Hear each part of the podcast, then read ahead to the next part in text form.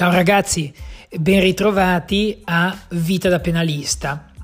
Eh, se vi ricordate bene, la volta scorsa eh, abbiamo affrontato quella che è stata una settimana tipo, eh, quindi una come ehm, delle tante che si vivono eh, facendo questa professione e essendo un eh, giovane avvocato e mh, mm, pertanto Oggi eh, continuiamo il nostro percorso eh, tra le scale, i corridoi e le aule del Palazzo di Giustizia per fornirvi quella come ce lo siamo sempre detti, eh, che è un'esperienza unica che prima nessuno ha, eh, ha, mai, ha mai raccontato e questo che fa Next Lawyer con, con, i suoi podcast e con la sua eh, attività.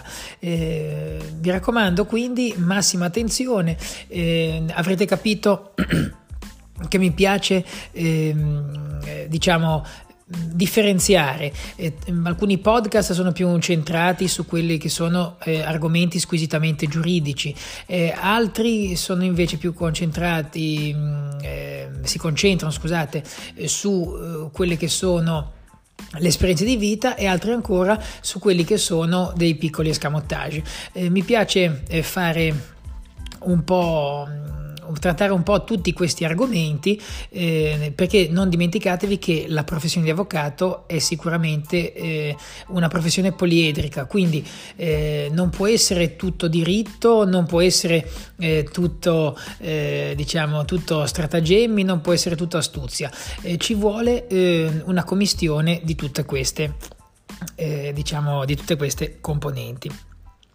Bene, eh, quindi la volta scorsa, come vi ho detto, vi ho parlato di quella che è la settimana eh, tipica di un giovane avvocato. Eh, oggi però voglio eh, parlarvi di un argomento un po' più circoscritto, ma che eh, ritengo che sia assolutamente importante e che mh, mm, riguarda una sensazione, eh, una una situazione in cui un giovane avvocato si viene a trovare molto spesso.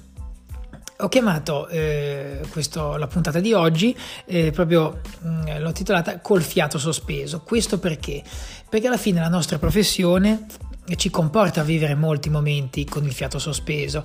Eh, non dimentichiamoci che noi siamo il baluardo, eh, l'ultimo baluardo a difesa dei diritti contro, eh, nel nostro caso, nel mio caso, di Francesca, contro la pretesa punitiva dello Stato, eh, tipico degli avvocati penalisti. Quindi, ehm, dopo di noi, eh, non, eh, se il nostro lavoro ovviamente eh, non non dà i frutti sperati, eh, la compressione dei diritti, avendo ad oggetto la, libertà, la tutela della libertà personale, eh, diventa diventa veramente una situazione complicata da gestire, eh, perché ovviamente trattandosi di diritto penale eh, subentra la privazione della libertà personale. Per questo spesso viviamo con il fiato sospeso e questo ehm, avviene in diverse situazioni. Oggi però vorrei eh, parlarvi que- della situazione eh, in cui viviamo questo fiato sospeso eh, più comune, più banale, ma credetemi se la si vive lascia una ehm, lascia un segno dentro. Ehm, solitamente a me accade di rimanere col fiato sospeso quando pensateci un attimo e, e riflettete, quando è che un giovane avvocato può rimanere col fiato sospeso? durante l'esercizio della propria attività? Beh, a me succede spesso così, quando termino eh, la mia discussione dopo la requisitoria del PM nell'ambito di un, eh, di un, procedimento e il giudice si ritira in camera di consiglio. In particolare, eh, quando il giudice rientra, il, ehm, l'usciere eh, fa suonare la campanella del rientro in aula del, del, giudice e a quel punto i momenti che separano l'ingresso del giudice al momento in cui comincia a leggere la sentenza, o meglio il dispositivo della sentenza, beh, sono attimi in cui un difensore che ha fatto il suo lavoro con dedizione, con spera, con efficacia, con massimo impegno, beh, eh, sicuramente, eh, sicuramente mm, eh, rimane con il fiato sospeso in questa situazione. E, ehm, pertanto, eh, allo Stato eh, mi verrebbe da dire si, si, rimane con il fiato sospeso, ma poi eh, in un secondo momento questo fiato lo si può sia tirare nel senso che si prende atto di una sconfitta oppure si gioisce mm, per avere eh, ottenuto la soluzione eh, per il proprio assistito. Eh, quindi eh, mi ricollego oggi a quelle che sono le formule assolutorie. Eh, sì, perché io mh, nelle volte che mi è capitato e che ho eh, vinto i miei processi, eh, ricordo la sensazione di avere il fiato sospeso e poi un sospiro di sollievo nel momento in cui il giudice ha pronunciato la sentenza assolutoria. E quindi entriamo e andiamo a vedere quali sono le formule, le situazioni in cui la formula assolutoria vi, mm, eh, vi farà eh, tirare il fiato. Eh, allora, intanto cominciamo col dire questo. Eh, ricordiamoci che noi siamo in next lawyer, quindi dobbiamo sempre puntare al massimo. Eh, questo ve lo specifico perché una prassi che è da troppo tempo eh, consolidata eh, vede i, i, difensori al termine delle proprie, delle proprie discussioni richiedere ehm, la soluzione per il proprio assistito a seguito delle argomentazioni svolte, ma senza specificare con quale formula assolutoria. Questo perché eh, probabilmente non, eh, non, non, si, non, si, è convinti della, della, vera ragione per cui deve essere assolto il proprio assistito. Così ci si trincera spesso eh, dietro alla frase la soluzione con la formula meglio vista. Ecco, ehm, il consiglio che io vi do è quello di cercare sempre di ancorare la richiesta assolutoria a quella che è una delle formule assolutorie specifiche. In questa maniera il giudice vedrà in voi un avvocato mm, meglio preparato e un avvocato eh, soprattutto che sa quello che dice. E quindi passiamole rapidamente in rassegna. Allora, tanto per cominciare, dobbiamo dire questo. Eh, normalmente il giudice nel leggere dispositivo quando prende posto, eh, rigorosamente in piedi, eh, tutti i presenti in aula devono essere in piedi quando il giudice mm, pronuncia il dispositivo perché lo legge in nome del popolo italiano e noi siamo il popolo italiano e dobbiamo essere orgogliosi di questo e dobbiamo rispettare le sentenze mm, dei giudici eh, proprio con questa solennità per cui è necessario rimanere in piedi e il giudice comincia leggendo il dispositivo dicendo, nel mio caso, il Tribunale di Genova, eh, in nome del popolo italiano, visti gli articoli, e questo è il momento in cui il fiato è totalmente sospeso, perché un avvocato preparato sa che se il giudice eh, pronuncerà eh, come il numero dell'articolo eh, rispetto a un altro avrà vinto o perso il processo Infatti, quando sentite eh, che il giudice applica l'articolo 533, e allora è andata male perché al 533 corrisponde a una sentenza di condanna. Diversamente, però, quando sentirete l'articolo 530, beh, allora avete vinto e allora potete finalmente, come vi ho detto, tirare il fiato. Vi dicevo, eh, l'articolo 530 presenta eh, diverse modalità e soprattutto diverse formule assolutorie. La prima di queste è eh, la possibilità per il giudice di, present- di, eh, di pronunciare la soluzione perché il fatto non sussiste. In tal caso ehm, sarà emerso che il fatto eh, di reato che è stato contestato non è mai esistito attraverso il, eh, il, riscontro della mancanza di uno degli elementi costitutivi di natura oggettiva del reato. Ad esempio, esso per riguardare la condotta, per riguardare l'evento o il nesso di causalità. Eh, un'altra formula è quella rappresentata dalla dicitura perché l'imputato non lo ha commesso. In questo caso la situazione è completamente capovolta, nel senso che il reato si è perfezionato, ma in realtà l'imputato non lo ha commesso, cioè è stato commesso sì il fatto nella sua natura oggettiva, ma non è stato commesso dal soggetto che risulta essere imputato. Eh, classico esempio potrebbe essere un soggetto che viene processato per scambio di persona ad esempio.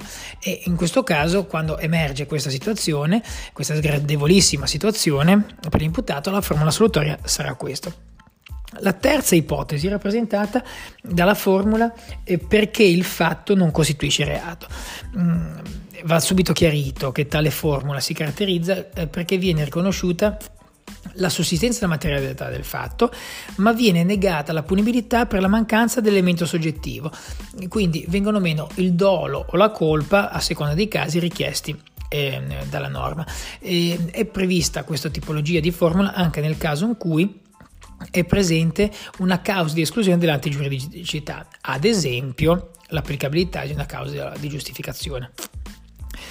Ulteriore formula assolutoria è rappresentato ehm, da, da quella che prevede la soluzione perché il fatto non è previsto dalla legge come reato. Questa viene pronunciata quando l'istruzione probatoria evidenzia che il fatto eh, è sanzionato da una norma amministrativa eh, o, o, o, civilistica o quant'altro, ma non penale.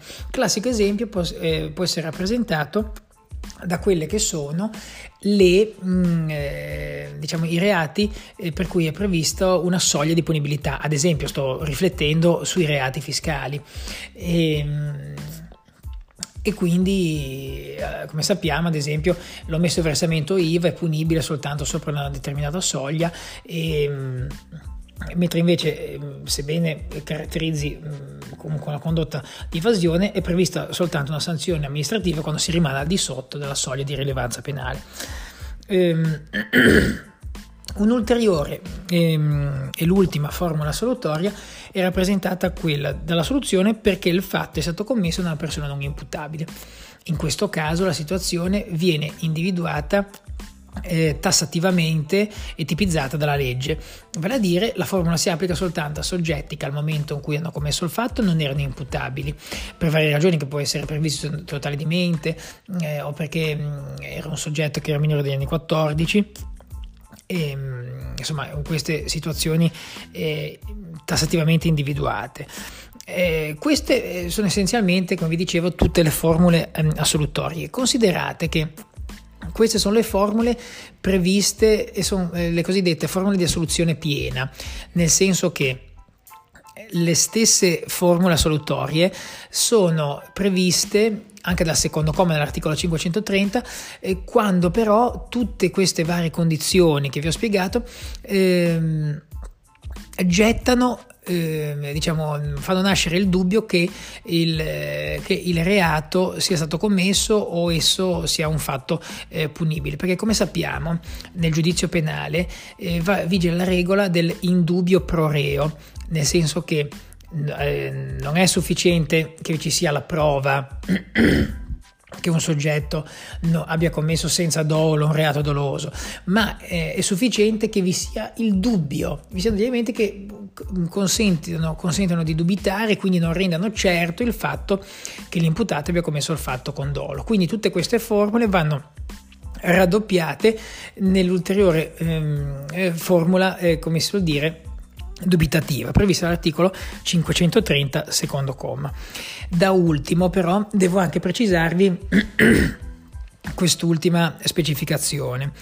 Eh, in relazione alla, alla, soluzione perché il fatto è stato commesso da persona non imputabile, bisogna precisare che eh, a questa formula non necessariamente mh, consegue nei confronti dell'imputato eh, un effetto benefico, eh, perché eh, sebbene non è prevista la possibilità di applicare la sanzione penale per un soggetto non imputabile, eh, a costui, qualora sia giudicato socialmente pericoloso, eh, è riconosciuta la possibilità per, da parte della, dello Stato di applicare una misura di sicurezza e, e, quindi di fatto si sostanzia comunque nell'applicazione di una sanzione che non è una pena perché non è la reclusione, eh, l'arresto, la multa o l'ammenda, ma eh, le misure di sicurezza sono comunque di natura eh, ve ne sono alcune, scusate, di natura restrittiva.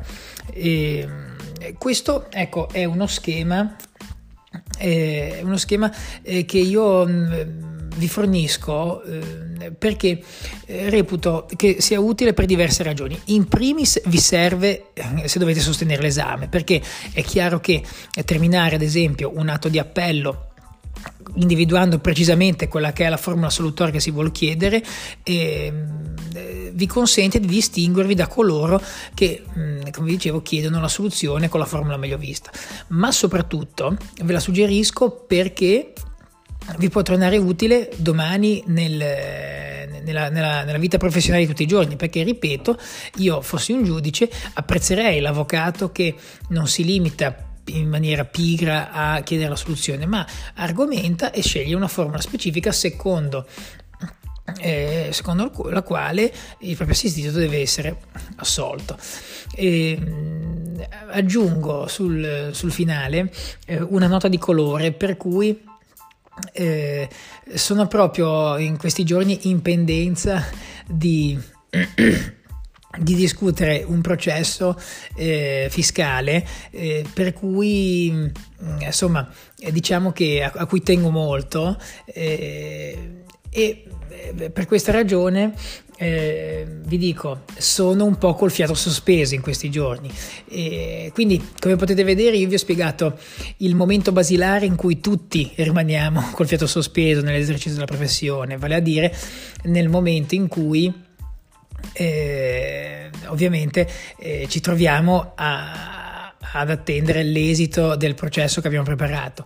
Eh, sappiate però che ci sono un sacco di altre occasioni in cui si può rimanere con effetto sospeso e io non sto vivendo una di queste.